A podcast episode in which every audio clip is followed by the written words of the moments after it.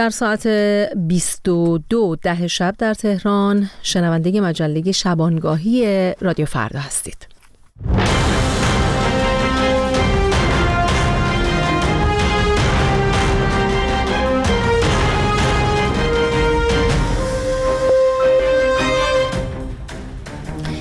امروز شنبه 28 بهمن 1402 خورشیدی هست که برابر با 17 فوریه 2024 میلادی. من سپیده بهکام هستم. میزبان شما خواهم بود در مجله شبانگاهی امشب رادیو فردا و به شما خوش آمد میگم. برای شما در این مجله رادیو فردا گزارش های متنوعی در نظر گرفتیم و تهیه کردیم. اما اجازه بدید ابتدا سراغ خبرها بریم با همکارم بنیامین صدر و بعد برگردیم و گزارش ها رو بشنویم. وقت بخیر شنوندگان گرامی رادیو فردا. یکی از وکلای بازداشت شدگان پرونده شهرک اکباتان از متهم شدن چهار تن از بازداشت شدگان این پرونده به محاربه خبر داد. پیام درفشان در گفتگو با سایت دیدبان ایران که شنبه منتشر شد روند رسیدگی به این پرونده را پر از اشتباهات و ایرادهای اساسی خواند و در عین حال گفت بازداشت شدگان این پرونده حال بدی دارند. به گفته این وکیل دادگستری این چهار تن در زندان قزل حصار هستند و هر هفته یک تن را در مقابل چشمانشان برای اجرای حکم حکم اعدام به سویت منتقل می کنند. پرونده اکباتان آبان 1401 و در جریان اعتراض سراسری زن زندگی آزادی و در پیوند با کشته شدن یک عضو بسیج به نام آرمان علیوردی در شهرک اکباتان تهران تشکیل شد.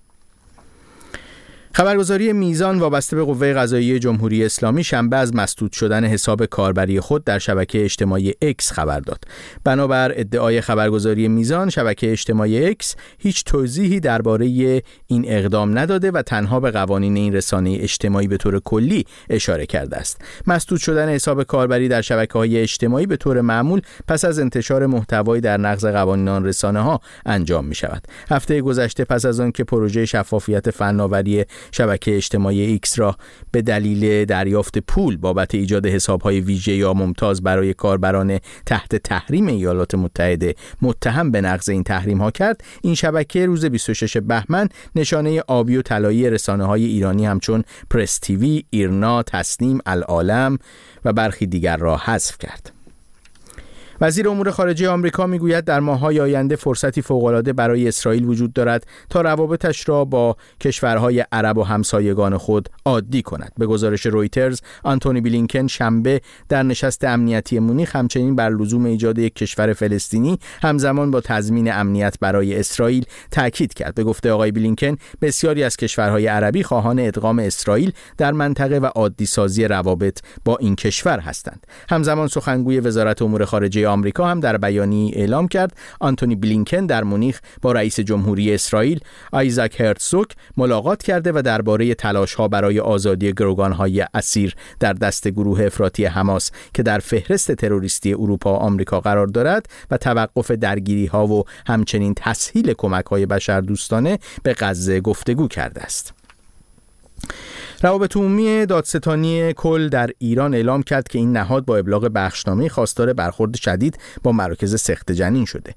محمد موحدی آزاد دادستان کل جمهوری اسلامی در این بخشنامه خطاب به دادستانهای استانهای ایران مراکز سخت جنین را مراکز غیر مجاز و شبکه های مجرمانه توصیف کرده و خواهان تعیین قاضی مجرب و شعب اختصاصی برای رسیدگی به این موضوع شده است. دادستان کل جمهوری اسلامی صدور این بخشنامه را اجرای قانون حمایت از خانواده و جوانی جمعیت عنوان کرده است. اما در ادامه واکنش ها به ماجرای شرکت کوروش کمپانی در ایران رئیس انجمن وارد کنندگان موبایل شنبه اعلام کرد این شرکت اصلا مجوز واردات آیفون نداشته و موبایل ها را از طریق شرکت های وارد داخلی تهیه می کرده و به فروش می. مهدی اسدی در گفتگو با ایسنا گفت در گذشته دفتر این شرکت دوبار پلم شده بود اما به دلایل نامعلوم دوباره بازگشایی شده است رئیس انجمن وارد کنندگان موبایل همچنین از برخی هنرمندان و ورزشکارانی که برای این شرکت متخلف تبلیغ می کردند انتقاد کرده است. دفتر این شرکت با شکایت برخی از مال باختگان دوبار پلم شده و مالک آن امیر حسین شریفیان متواری است. بسیار سپاسگزارم. در ادامه مجله شابانگاهی رادیو فردا.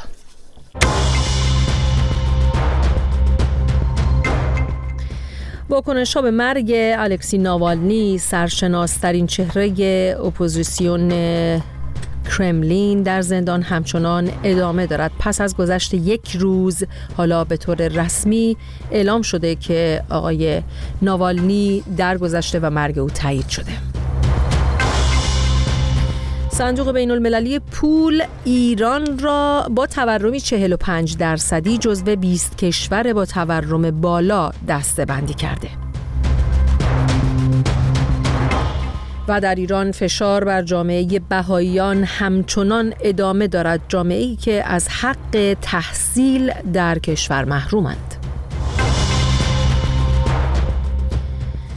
و ازدواج افراد همجنس در یونان قانونی می شود اتفاقی که فعالان حقوق بشر سالها برای آن مبارزه کردند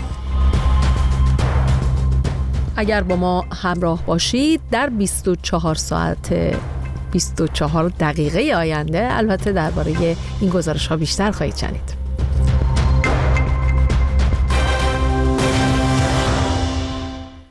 همونطور که گفتم واکنش ها به مرگ الکسی ناوالنی سرشناسترین چهره اپوزیسیون و منتقد ولادیمیر پوتین در زندان همچنان ادامه دارد. پس از گذشت یک روز به طور رسمی مرگ آقای ناوالنی تایید شده. او یکی از سرسختترین مخالفان ولادیمیر پوتین رئیس جمهوری روسیه بود و در یک دهه گذشته با وجود بازداشت و تهدیدات گسترده دست از انتقاد و مخالفت خود بر نداشت. گزارش مهدی بیگی رو بشنوید درباره کارزار انتقادی الکسی ناوالنی در یک دهه گذشته و ادامه واکنش ها به مرگ او. واکنش های بین المللی فراوانی به مرگ الکسی ناوالنی از مخالفان سرسخت ولادیمیر پوتین رئیس جمهوری روسیه صورت گرفته. برخی سیاستمداران کرملین و ولادیمیر پوتین را مسئول مرگ او دانستند. واکنش جو بایدن رئیس جمهوری آمریکا. اشتباه نکنید. پوتین مسئول مرگ ناوالنیه اون چه برای ناوالنی اتفاق افتاد مدرک دیگه ای از بیرحمی پوتینه. کامالا هریس معاون جو بایدن هم گفته روسیه مسئول مرگ ناوالنی است و آن را نشانه ظلم پوتین دانسته. واکنش امانوئل مکرون رئیس جمهوری فرانسه. مرگ ناوالنی ضعف کرملین و ترسش از همه مخالفان رو نشون میده. دیوید کامرون وزیر خارجه بریتانیا گفته پوتین باید پاسخگوی این اتفاق باشد. همزمان دولت بریتانیا سفیر روسیه را هم در مورد مرگ آقای ناوالنی احضار کرده. جاستین ترودو نخست وزیر کانادا مرگ آقای ناوالنی را تراژدی خوانده و گفته این به کل جهان یادآوری می کند که پوتین چه هیولایی است. این هم واکنش صریح ولادیمیر زلنسکی رئیس جمهوری اوکراین. واضحه که ناوالنی توسط پوتین کشته شده. برای پوتین تا زمانی که جایگاهش رو حفظ بکنه مهم نیست که کی میمیره. بسیاری از سیاستمداران دیگر هم با خانواده آقای ناوالنی ابراز همدردی کردند و خواستار تحقیق فوری در مورد مرگ او شدند. اما در داخل روسیه علا رقم هشدار مقام ها در برخی از شهرها مردم برای ادای احترام به الکسی ناوالنی تجمع کردند. در مسکو پلیس عده زیادی از تجمع کنندگان را بازداشت کرد. همینطور در سن پترزبورگ. این صدای هشدار پلیس است که از مردم می‌خواهد متفرق بشوند گزارش های هم منتشر شده که پلیس در برخی شهرها در حال جمع آوری گلها و نشانه های یادبودی است که مردم برای آقای ناوالنی در اطراف شهرها گذاشتند. مقام های روسیه هنوز اطلاعاتی در مورد علت مرگ الکسی ناوالنی منتشر نکردند اما به نظر می آید آنها تلاش کردند خبرهایی که منتشر می شود با اطلاعات رسمی منتشر شده تناقض نداشته باشند. به عنوان نمونه خبرگزاری روسی ریا نوشته ناوالنی روز قبل از مرگش در دادگاه حاضر شده و شکایتی از وضعیت سلامتی خود نداشته. همزمان دادگاه منطقه‌ای شهر ولادیمیر که آقای ناوالنی روز پنج شنبه از طریق ارتباط ویدیویی در آن شرکت کرده بوده گفته او در دادگاه حضوری فعال داشته و از خود دفاع کرده اما مردم در بسیاری از شهرهای جهان هم برای ادای احترام به الکسی ناوالنی و محکوم کردن مرگ او تجمع برگزار کردند.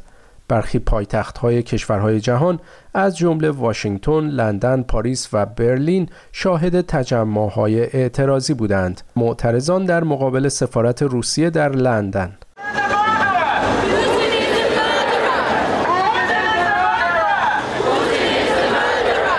فریاد می‌زنند پوتین قاتل است شعار مشابهی که معترضان به مرگ آقای ناوالنی در برلین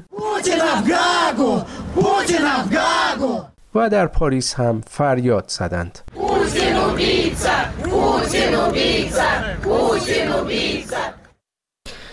گزارشی بود درباره واکنش ها به مرگ الکسی ناوالنی کسی که منتقد ولادیمیر پوتین بود. او با وجود اینکه منتقد آقای پوتین بود نتوانسته بود که او رو در انتخابات به چالش بکشه اما سخنانش همچنان در بین بسیاری از روزها نفوذ داشت و هنوز هم برای کرملین تهدید به حساب می اومد.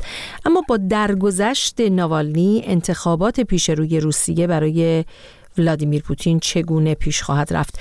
نسرین افشار گفتگویی داشته با تورج عطابکی پژوهشگر ارشد پژوهشکده بین المللی تاریخ و استاد دانشگاه از هلند و از او پرسیده که درگذشت الکسی ناوالنی چه پیامدهای داخلی و خارجی برای روسیه در آینده خواهد داشت. به داوری من پیامد داخلی زیاد برجسته نیست.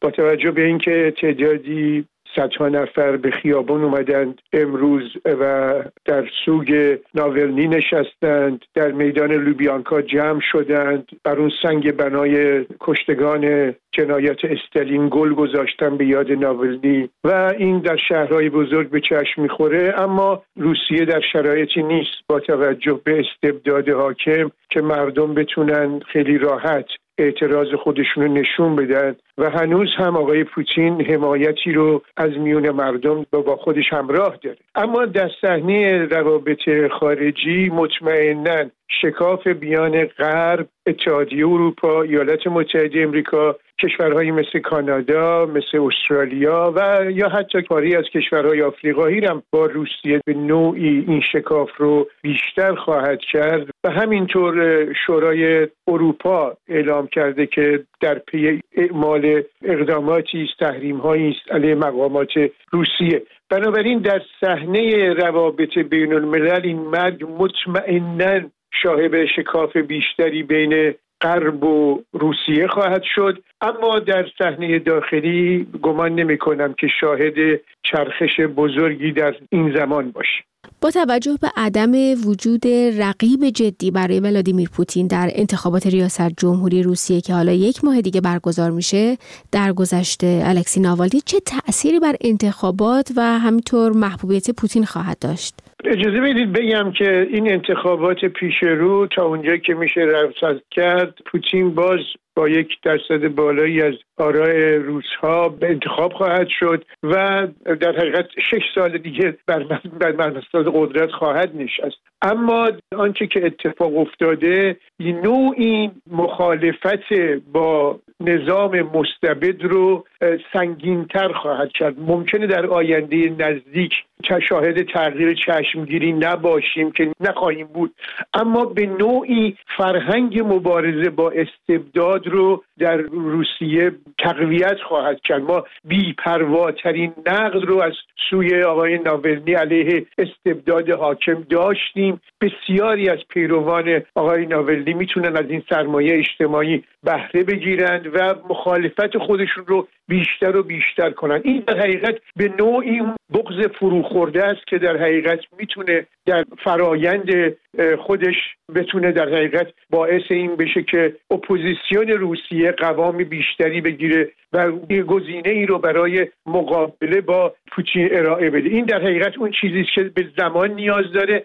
ضمن اینکه این رو هم باید اشاره کنم که کشورهایی که حکومت های مستبد در اونجا حاکمند توتالیتر مستبد و از این دست کشورهایی هستن که آینده خیلی غیر قابل پیش بینی دارن. اگر شما در سال 89 90 مدعی بودید که یک سال بعد اتحاد جماهیر شوروی از بین خواهد رفت مطمئنا کسانی بودن که اعتنا نمی‌کردن به این ادعای شما و باور نداشتن. ولی خب اینطور شد. در مورد روسیه هم که میراثدار اون نظام هست نظام از دست رفته هستش. من گمان می‌کنم آینده بسیار غیر قابل پیش بینی ضمن اینکه این بغض فروخفته ای که ما از پی این قتل سیاسی داریم مطمئنا به توانمندی اپوزیسیون روسیه کمک می‌کنه آقای عطابکی با فرض صحت ادعای مقامات غربی مبنی بر نقش پوتین در مرگ ناوالنی اساسا انگیزه او از انجام این کار در این شرایط و حالا در این زمانه به خصوص چی می‌تونه باشه؟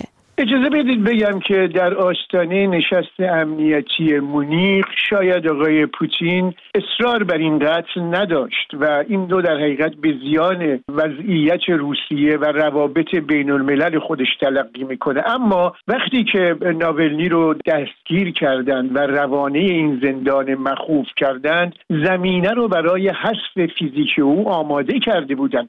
می‌دونستند که بسیاری از کسانی که به اون زندان فرستاده شدند سالم دیگه بر نمیگردن. بنابراین قتل سیاسی مرعوب کردن اپوزیسیون از پیش برنامه ریزی شده بود. اما شاید همزمانیش با این نشست اون چیزی نبود که خورند و پسند سیاست پردازی های کرملین باشه. این مجله شبانگاهی رادیو فرداست. بریم به سراغ ایران با تورم 45 درصدی که موجب شده صندوق بین المللی پول این کشور رو جزو 20 کشور با تورم بالا دسته بندی کنه هرچند که رسانه های حکومتی و مسئولان همچنان ادعا می کنند که دست کم در دولت ابراهیم رئیسی تورم کاهش پیدا کرده و مهار شده. از روشنک آسترکی کارشناس و خبرنگار اقتصادی درباره همین گزارش صندوق بین المللی پول و معیار دستبندی ایران در بین کشورهای با تورم بالا پرسیدم.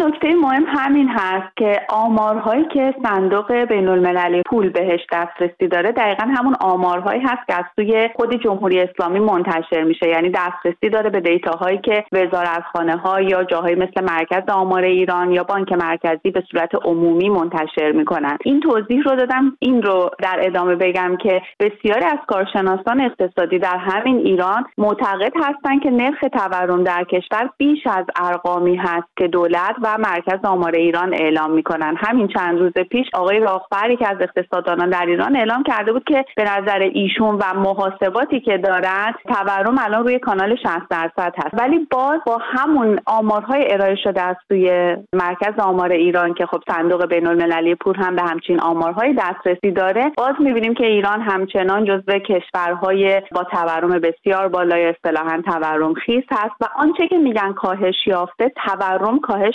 نیافته. بلکه سرعت افزایش تورم هست که کاهش یافته. یعنی با سرعت کمتری نسبت به گذشته در حال افزایش هست. نه اینکه تورم کاهش پیدا کرده چیزی ارزان نشده در واقع حالا به صورت خیلی آمیانه خب صندوق بین المللی پول به هر حال آمار دیگری رو هم در ایران قطعا در دسترس داره که منتشر میشه. حالا در مورد تورم مسکن یا مواد خوراکی و غیره سوال من این هستش که چرا مجموعه ای از اینها رو در نظر نمی‌گیره و تنها به آمار حالا منتشر شده توسط مراکز دولتی استناد می‌کنه؟ به دلیل اینکه مرکز آمار ایران آمارهای تورمی رو به صورت منظم و با جزئیات بیشتری منتشر می‌کنه. مثلا بانک مرکزی هم پیشتر در سالهای گذشته به صورت متناوب آمارهای تورمی ارائه می‌داد اما در دولت حسن روحانی ممنوع کردن ارائه آمار سوی بانک مرکزی رو. طی ماههای گذشته چند بار هم بانک مرکزی این آمارهای تورمی رو منتشر کرده اما به صورت منقطع بوده منظم نبوده و با جزئیات هم نبوده. به همین دلیل هست که معمولا خب آمارهای مرکز آمار ایران هست که معیار رسمی قرار می‌گیره. این رو هم باید بگم مرکز آمار ایران هم اینها رو از طریق وزارتخانه های خود دولت دریافت می‌کنه. خودش آمارگیری مشخص و مستقلی از دولت انجام نمیده. موضوعی که در گزارش صندوق بین المللی پول به اون اشاره شده این هست که در کشورهای کمتر توسعه یافته مثل ایران به دلیل نداشتن سیستم با کفایت برای اینکه بازار پول رو مدیریت بکنن میان نرخ ارز رو دستکاری می‌کنن. اتفاقی که بارها در ایران توسط بسیاری از کارشناس ها انتقاد شده در موردش گفته میشه که در ایران ارز رو دستکاری می‌کنن تا اینکه بتونن تورم رو مهار بکنن. آیا این درست هست؟ بله حتما همینطوره و اتفاقا این ناکارآمدی سیستم بانک مرکزی در ایران یک علتی داره و اون عدم استقلال بانک مرکزیه. بانک مرکزی در کشورهای توسعه یافته یک نهاد مستقلی هست که با اقتدار و با استقلال می‌تونه یک ساختاری را ایجاد بکنه که این ساختار در بخش نظارتی حتی بر کار خود دولت هم نظارت می‌کنه یا در استقلالش رو دولت نمی‌تونه بهش خدشه ای وارد کنه. در ایران متاسفانه بانک مرکزی یک بازوی اجرایی شده در دست دولت. و اگر بخوام توضیح بدم مثلا بحث نقدینگی یعنی بحث چاپ پولی که صورت می‌گیره. خب این به خواست دولته. بحث دستکاری نرخ که شما بهش اشاره کردید بانک مرکزی با پول پاشی با ارز پاشی در بازار ارز یا بعد با توقف این ارز پاشی سالهاست که داره نرخ در ایران رو در بازار آزاد حتی کم و زیاد می‌کنه که در مواقعی که ما می‌بینیم دولت کسری بودجهش زیاده یا در مواقعی که تقاضا در بازار ارز زیاد هست این اقدامات رو انجام میدن که بتونن سود ریالی حاصل از نقد شدن ارزی که در دست دولت هست که میاره پیش بانک مرکزی به طور مثل ارز ناشی از صادرات نفت رو میاره پیش بانک مرکزی این رو نقد می‌کنه یک ریالی دریافت می‌کنه. هر وقت دولت کسری بودجهش تشدید پیدا می‌کنه باعث میشه که بخواد از بانک مرکزی که نرخ ارز رو ببر بالا که من وقتی ارزم رو به تو میدم تو به من ریال میدی من ریال بیشتری دریافت کنم و بخش بیشتری از کسری بودجه رو پوشش بدم. یکی از عوارض دیگه این مستقل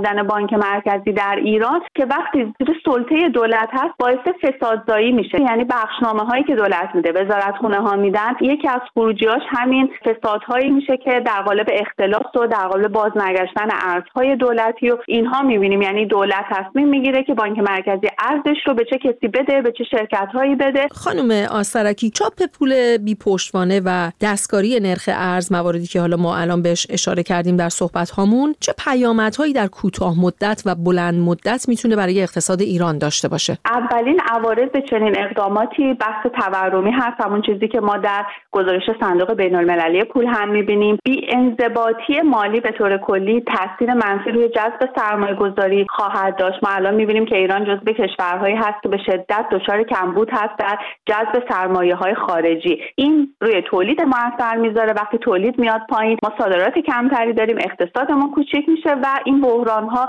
پشت سر هم یک رکود تورمی و یک فاجعه اقتصادی مثل چیزی که الان شاهدش هستیم رو ایجاد می‌کنه صندوق بین المللی پول در آخرین گزارش خودش ایران رو با تورمی 45 درصدی جزو 20 کشور با تورم بالا دستبندی کرده و گفتگوی من رو هم با روشنک آسترکی کارشناس و خبرنگار اقتصادی در این باره شنیدید. بنابر گزارش جامعه جهانی بهاییان مأموران امنیتی پس از حمله به کلاس درس جوانان بهایی در قائم شهر اونها رو احضار کردند تا مورد بازجویی قرار بدن. این برخوردها با جوانان بهایی در حالی است که آنها از حق تحصیل در ایران محرومند. جزئیات رو در گزارش کیانوش فرید بشنوید. احضار جوانان بهایی پس از حمله خشونتبار به جلسه درسشان. ماموران امنیتی در قایم شهر پس از حمله به یک جلسه درس خانگی بهاییان حالا روز شنبه 29 بهمن ماه حاضران را برای بازجویی احضار کردند به گزارش جامعه جهانی بهایی حدود 15 مامور حکومتی روز 23 بهمن ماه به خانه یک خانم بهایی به نام مریم زبیهی حمله و ضمن اهانت به حاضران آنان را مورد بازجویی قرار دادند و وسایل الکترونیک و کتابهای آنها را ضبط کردند. پدیده ثابتی سخنگوی جامعه بهاییان به رادیو فردا گفت مأموران حکومتی در جریان این یورش پسر خانم زبیهی را هم جلوی مادرش مورد ضرب و شتم قرار دادند. خانم ثابتی در ادامه تاکید کرد که این گروه از جوانان بهایی تنها برای شرکت در یک دوره غیر رسمی دانشگاهی در خانه خانم زبیهی حضور داشتند. پدیده ثابتی در حال حاضر یک احزاریه صادر کردند که صاحب خانه و این چند جوان باهایی چهار جوان باهایی رو احضار کردند که برن دادگاه در امروز روز شنبه. و جامعه جهانی باهایی از این واقع بسیار بسیار ناراحت هستند به خصوص که تمام جوانان باهایی در ایران از ورود به دانشگاه رسمی ممنوعیت دارند و حتی وقتی که می‌خوان دور هم جمع بشن. یه گروه آموزشی داشته باشن خودشون کسب علم و دانش بکنن. باید با همچین در حقیقت برخوردی از طرف دولت مواجه بشن. و در اون زمان یکی از جوانان, جوانان رو می‌گیرند و می‌برن به زور و بدون مجوز خونه یکی از اون جوانها رو هم شروع به تفتیش می‌کنن. و در حال حاضر جامعه جهانی باهایی بسیار نگران جوانان باهایی هستش برای اینکه این نهایت ظلمی هستش که دولت ایران داره به یک اقلیتی می‌کنه. حتی دولتی که باید موظف باشه تجهیزاتی رو آماده کنه برای تحصیل برای علم کسب و دانش جوانان. نه تنها اونها رو محروم می‌کنه از حق حقوقی خودشون و وقتی خود این جوان ها نمی‌خوان وقتشون رو تلف بکنن و یک دوره آموزشی غیر رسمی رو دنبال می‌کنن. حتی اون رو هم به اونها اجازه نمیده. یعنی این در حقیقت نهایت ظلمی هستش که دولت ایران داره به یک اقلیت و به تمام مردم ایران برای اینکه این جوانها در حقیقت منابع انسانی و باعث پیشرفت ایران هستند. جمهوری اسلامی از زمان استقرار در ایران بهاییان را به دلیل باور مذهبیشان از تحصیلات دانشگاهی محروم کرده است و بهاییانی را که به طور غیر رسمی اقدام به تحصیل یا تدریس کنند احضار بازداشت و به مجازات های سنگین محکوم می کند. علی خامنه ای رهبر جمهوری اسلامی ایران نیز در سند سیاستگذاری مربوط به سال 91 که به امضای او رسیده است خواستار محدود شدن پیشرفت و ترقی جامعه بهایی از جمله ممنوعیت حضور آنها در دانشگاه ها شد. با وجود زندگی حدود 300 هزار بهایی در ایران جمهوری اسلامی آین بهایی را به رسمیت نمی شناسد و مقامات بارها این شهروندان را جاسوس و دشمن خوانده و در بیش از چهار دهه گذشته احکام متعدد اعدام، بازداشت، زندان، محرومیت از تحصیل و کسب و کار و تخریب منازل و گورستانها را علیه آنها صادر کردند. صدای ما را از رادیو فردا میشنوید. پارلمان یونان لایحه‌ای رو تصویب کرده که به موجب آن ازدواج افراد همجنس در این کشور قانونی میشه. پیروزی تاریخی برای فعالان حقوق بشر در این کشور که سالها برای اون مبارزه کردند. گزارش اردشیر طیبی رو بشنوید پیش از اون من سپیده بهکام از شما خداحافظی می‌کنم. یونان روز پنجشنبه ازدواج همجنسگرایان را قانونی کرد و به این ترتیب این کشور یکی از نخستین کشورهای مسیحی ارتودکس است که ازدواج افراد همجنس در آن قانونی می شود. 176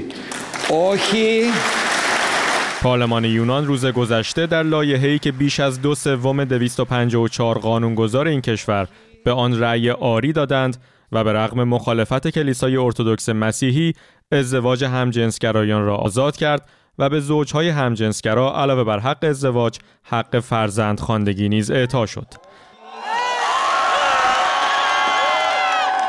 همزمان گروههایی از شهروندان یونانی در آتن پایتخت این کشور تصویب این لایحه مهم پس از دهه ها مبارزات گروه های فعال حقوق بشر را جشن گرفتند.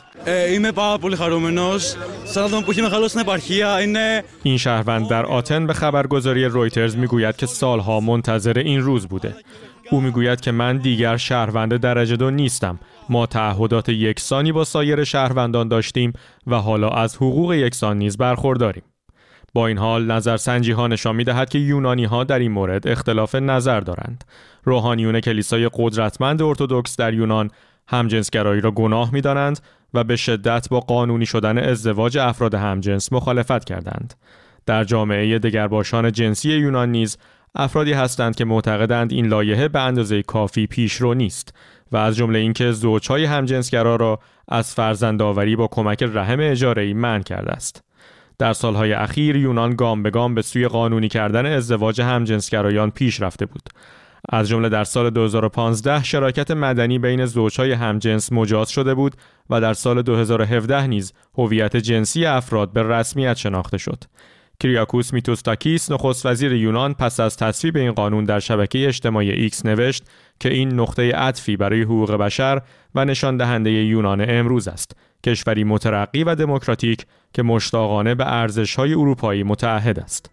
تا کنون 15 کشور از بلوک 27 کشور عضو اتحادیه اروپا ازدواج همجنسگرایان را قانونی کردند.